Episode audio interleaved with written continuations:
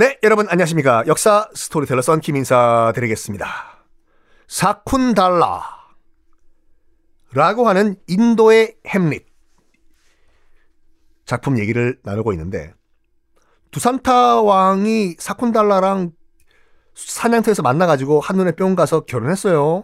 결혼 반지 끼워준 다음에 나중에 궁 찾아오면 이거 앞에 궁지기한테 보여주면 문 열어줄 거라고, 거기 있는 그 비밀번호 찍으면 자기 돌아와요. 사쿤달라가 근데 오는 과정에서 반지를 분실합니다. 반지를 어떻게 하면 분실하나? 손가락에 끼어있는 반지는 죽을 때까지 이건 분실이 안 되는 거잖아요. 분명히 빼가지고 장난하다가, 그래서 분실하는 경우 많아요. 남자들 특히 술 먹고 거추장스럽다고 빼가지고 주머니에 넣었다가 분실하고 이런 식으로. 근데 참 사쿤달라가 이 결혼 반지를 분실한 순간 왕은 기억상실에 빠져버립니다. 아니 다른 건 몰라도 사쿤달라랑 결혼했다는 그 기억만 사라진 거예요. 모든 결혼한 커플들이 바라는 바인가? 결혼 반지를 빼는 순간 내가 결혼했나? 당신 누구예요? 당신 우리 집에 왜 있어요? 나가세요? 어쨌든 못 알아보는 거예요. 왕이 사쿤달라를 누구시죠? 왜 나보고 여보라고 하죠? 슬퍼요. 여보 날 못 알아봐요? 여보? 왜 나보고 여보라고 해? 사쿤달라는 너무나 슬픈 나머지 잘 가라 이놈의 세상. 그래서 자기 아버지가 있는 하늘나라로 승천해버립니다. 근데 찾아요 반지를. 이것도 웃기는 얘기야. 분명히 지상에서 잊어버렸거든요. 하늘나라에서 찾아. 분명히 어디 주머니에 쑤셔놨다가 못 찾은 것 거예요. 어머, 내가 분명히 땅에서 잃어버린 반지가 왜 하늘나라에 있지? 다시 껴요. 끼자 뿅. 낀 순간 땅에 있던 왕의 기억이 돌아오네. 이게 무슨 일인가. 요거 참 우리 현실 결혼에도 도입하면 좋을 것 같아. 반지를 끼고 있는 동안에만 결혼했다는 사실을 기억을 하고 뽁 뽑는 순간 당신 누구야? 우리 집에 있어! 나가! 야, 일단 사쿤달라가 다시 결혼 반지를 찾은 다음에 끼인 거잖아요. 왕은 우리 와이프 어딨어? 우리 와이프 하늘로 돌아갔다니. 그래서 그녀를 만나러, 부인을 만나러 하늘로 올라가면서, 하늘로 올라가는 과정에서 악마들과 싸우다가 악마를 다 죽이고 승리하고 결국에는 하늘나라에서 사쿤달라랑 다시 만난다는 얘기예요. 혹시 영화 관계자 이 방송 보고 계시는 분들 이거 영화 한번 만들 생각 없으십니까? 망한다고요? 근데 이미 인도에는 이 사쿤달라란 영화가 많아요. 신상옥 감독이 연산군 시리즈 많지 않습니까? 드라마, 우리 연산군이라든지 아니면 뭐 이순신, 불멸의 이순신 등등 한두 편이 아니잖아요. 사쿤달라도 여러 가지 버전으로 드라마, 아까도 말씀드렸었으니까 인도 호텔 가서 TV 틀면 나온다니까 사쿤달라가요.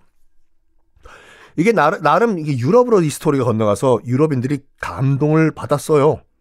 그래서 유럽에서는 이 사쿤달라가 인도의 셰익스피어의 작품이다라는 얘기를 하고, 슈베르트 있죠.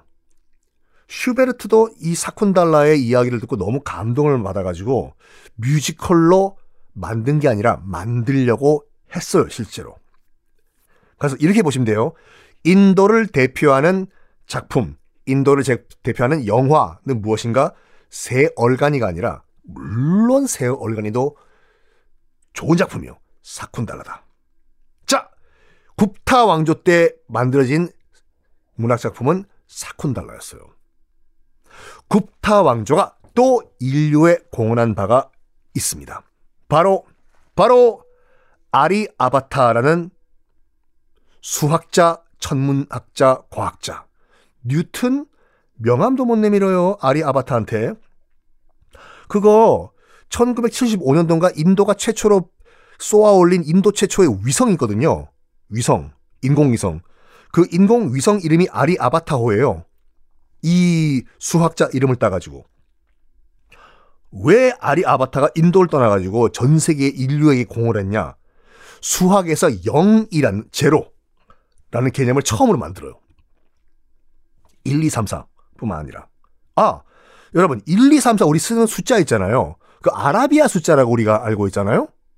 아라비아 숫자라고 하잖아요. 아라비아 사람들이 만든 거 아니에요, 그거요. 인도에서 만든 숫자예요, 그거를. 우리가 쓰는 1, 2, 3, 4, 5, 6, 7, 8 그 기호.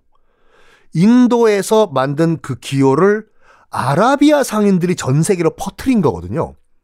그래서 이게 아라비아 숫자로 알려져 있지만 그거를 만든 거는 인도였어요.